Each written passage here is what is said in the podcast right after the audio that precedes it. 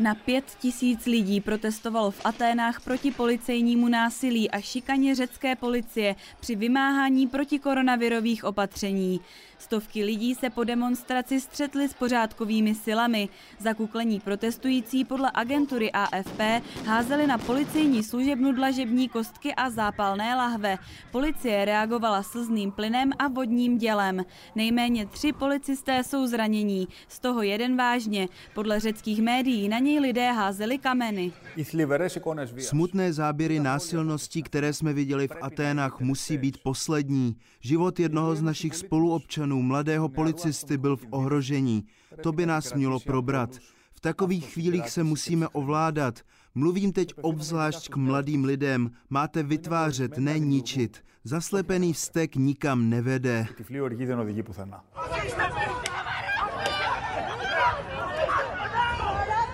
Protest rozpoutalo video, na kterém tři policisté obuškem bíjí mladíka. Na záběrech je slyšet, že křičí, že ho to bolí.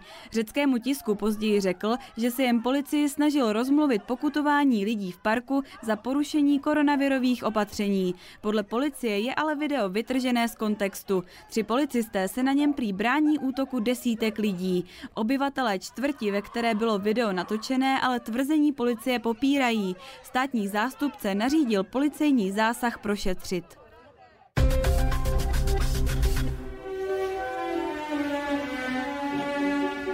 Baletka Petrohradského marinského divadla natočila video za záchranu zátoky Batarejnaja. Tancem při minus 15 stupních na pasáže z Čajkovského Labutího jezera chtěla upozornit na možnou ekologickou katastrofu. Tu by v oblasti mohla způsobit výstavba nového přístavu. Podle ekologů by totiž mohla poškodit čistotu tamní vody a ohrozit tak místní ptactvo, mimo jiné právě i labutě.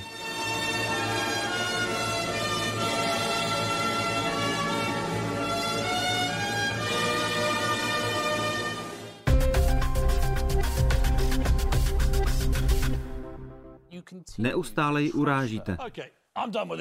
Tak jo, mám toho dost, promiňte. Jedna z nejvýraznějších postav britské mediální scény Piers Morgan se po pěti letech v oblíbeném pořadu Good Morning Britain neboli Dobré ráno Británie loučí. Po pondělním odchodu ze studia této ranní show se do ní tak už nejspíš nikdy nevrátí. ITV toto rozhodnutí přijala a nemá k tomu co dodat. Za odchodem novináře, který během své kariéry na britské televizi ITV spovídal mimo jiné například i tehdejšího amerického prezidenta Donalda Trumpa, stojí obvinění vévodkyně ze Sussexu ze lži v jejím rozhovoru s Oprah Winfreyovou. Ať řeknou, kdo to byl, za kým si šla, co ti řekli. Je mi líto, ale nevěřím ani slovu z toho, co řekla. Nevěřil bych jí, kdyby mi četla předpověď počasí. Reagoval tak na její tvrzení, že v královské rodině proběhla debata o tom, jak moc černou kůži může mít její syn Archie. Meghan nakonec nazval princeznou Pinocchio. Jeho výstup v následujících dnech obdržel desítky tisíc stížností. Britský regulační úřad Ofcom jich zaznamenal přes 41 tisíc.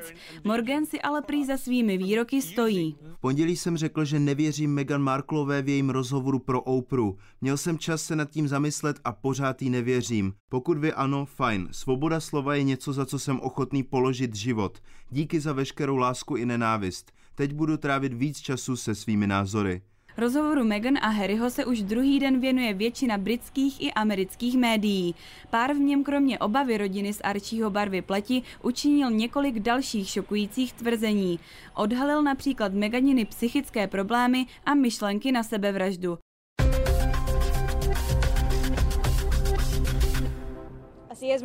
Majitel restaurace Píkous dostává přes sociální sítě a telefon výhrušky, že jeho mexickou restauraci v Texasu nahlásí imigračním úřadům. Výhrušky začaly chodit poté, co se restaurace rozhodla, že podnik bude pokračovat v koronavirových opatřeních.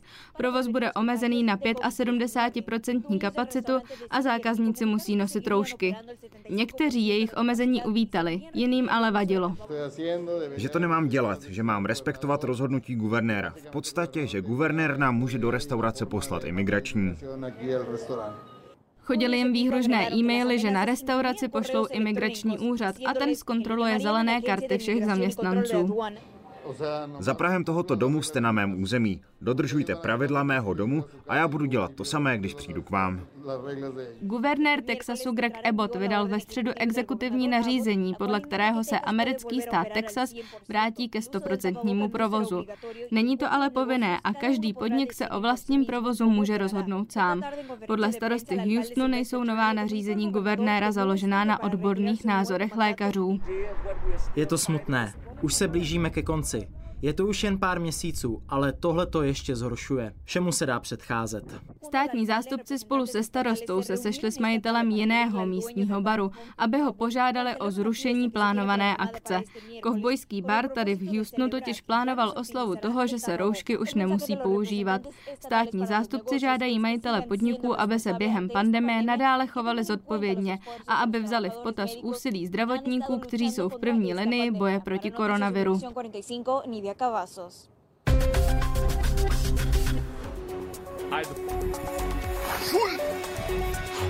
Skupinu lyžařů na sjezdovce v Rumunsku poblíž města Predal překvapil medvěd. Sjezdař se snažil medvěda odehnat, ten se ale za ním naopak rozeběhl dolů po svahu.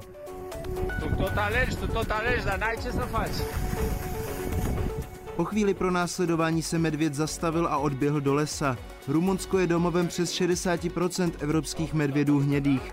V horských lesích jich podle některých odhadů žije přes 6 tisíc.